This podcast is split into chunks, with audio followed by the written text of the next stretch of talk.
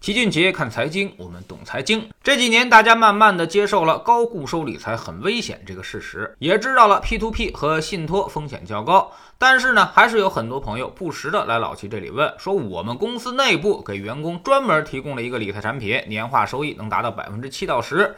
问老齐这个产品安全不安全呢？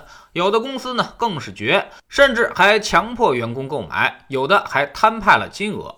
老齐今天呢就讲个事儿，国内的知名大企业某宁一直是风波不断，数千亿的债务压顶，最近呢更是添了新料，说内部理财产品仅对员工开放的内容到期未兑付，员工损失惨重。据了解，某宁给员工提供的是百分之七点五的年化固收产品，以他们旗下的地产公司的应收账款作为抵押。但是最近却突然爆出逾期新闻，企业给出的说法是希望能够展期六个月归还，还假不假事儿的说收益上浮百分之一，用来稳定员工的情绪。但这种通知只是在 APP 端做出了个弹窗，你只能够选择知道了三个字，而没有拒绝的权利。该消息呢也已经被经济观察报等媒体证实。这下员工可就惨了，有的人出于对于企业的绝对信任，甚至把自己的全部身家都买了这种理财，现在再也不知道钱还能不能回来了。如今呢，也是投诉无门，还不敢去经侦报案，毕竟自己也在企业工作，别到时候本金没追回来，后面的工作也黄了，简直就是进退维谷，左右为难。其实呢，这样的情况是非常多的，尤其以地产企业最为集中。在外部融资受阻之后，一些缺钱又缺德的企业开始把手伸向了内部员工，通过承诺高额固定收益的方式向企业内部员工进行融资。有的企业员工规模极其庞大，动辄就是几万人，所以轻轻松松他就能融资几个亿，甚至是几十个亿来给自己续命。但是钱都是要还的，大家想想，如果他要是能够从银行拿到百分之五的贷款，或者能发百分之七的债，为啥要从你这儿拿百分之八到十的钱呢？那么肯定是银行已经不给他做贷款了，他凭借自己的资质也已经发不出债了，所以才会转向员工融资。而且这种融资方式根本就是砸法律的擦边球，跟非法集资是高度吻合。什么未经批准、高息承诺、公开宣传，这都是一模一样的。唯一在不特定的对象上面是有点含糊。员工算是个特定群体吗？哎，但其实员工进进出出也很容易，也具有很强的不确定性。所以公司向员工融资要承担巨大的法律风险。那么他还是这么干了，说白了呢，就是已经走投无路。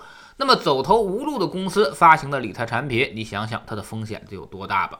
我们之前呢讲投资理财原则的时候，其实也不主张过度的买本公司的股票和债券。注意，这里面说的是过度。如果看好公司的发展，适当买是可以的。但是如果把全部身家都压在一家公司上，就风险比较大了。因为它会让你的财务风险过于集中，公司一旦出现问题，你不但之前的财富没有了，后面的工资也没有了，生活一下就会陷入到窘迫当中，所以不符合分散风险的原则。最好是本公司买一点，竞争对手买一点，竞争行业再买一点，这样把自己的财富分散开，抵御风险的能力就会大大增加。自己的公司不行了，竞争对手也许就更加强大了。如果连竞争对手也不行了，那么竞争行业就应该更值钱了。所以你总有能够赚钱的地方，这样才对。而像这种固收类的内部融资理财，其实才是最差的选择。上面也说了，一般向员工开始融资的，基本上都是缺钱，缺到一定程度了，资金链本身就是非常的紧张。如果再摊派指标，那就说明已经到了山穷水尽的地步了。所以，咱宁可不要这份工作了，也不能把存款买这种理财，它的风险极大，一旦出了事情，你还真没地方说理去。有人可能又开始反驳老齐了，说我们公司一直都有这种产品，而且从没有出过事儿。对此呢，我也只能呵呵了。你看那么多爆雷的 P2P，在他们彻底爆雷之前，哪个之前出过事儿呢？出事儿了，你还敢买吗？所以他从没出过事儿，这其实才是最大的问题所在。他一定是用资金池在进行滚动，拆了东墙去补西墙，先把利息还上而已。目的呢，就是吸引你下一次更大金额的投资。而一旦出事儿了，可能就是连利息都还不起的大事儿了。到时候，即便是立案侦查追回资金，估计也只能够是个零头。所以就别有这种奢望了。这种事儿呢，只能提前防范。真等到爆了雷，你再问我怎么办，我也不知道。只能自己去承担损失了，到时候再怨天尤人也是没什么用的。有人说国家不管吗？刑事案件的原则就是不诉不理。没有受害人出现之前是没办法进行受理的。你们拿利息拿的都很开心的时候，人家凭啥去管呢？只有当受害人出现了，公权力才会介入。到那个时候，恐怕为时已晚。老齐知道，如今这种内部融资其实是非常多的，它可不是一个福利，很可能就是一个大坑。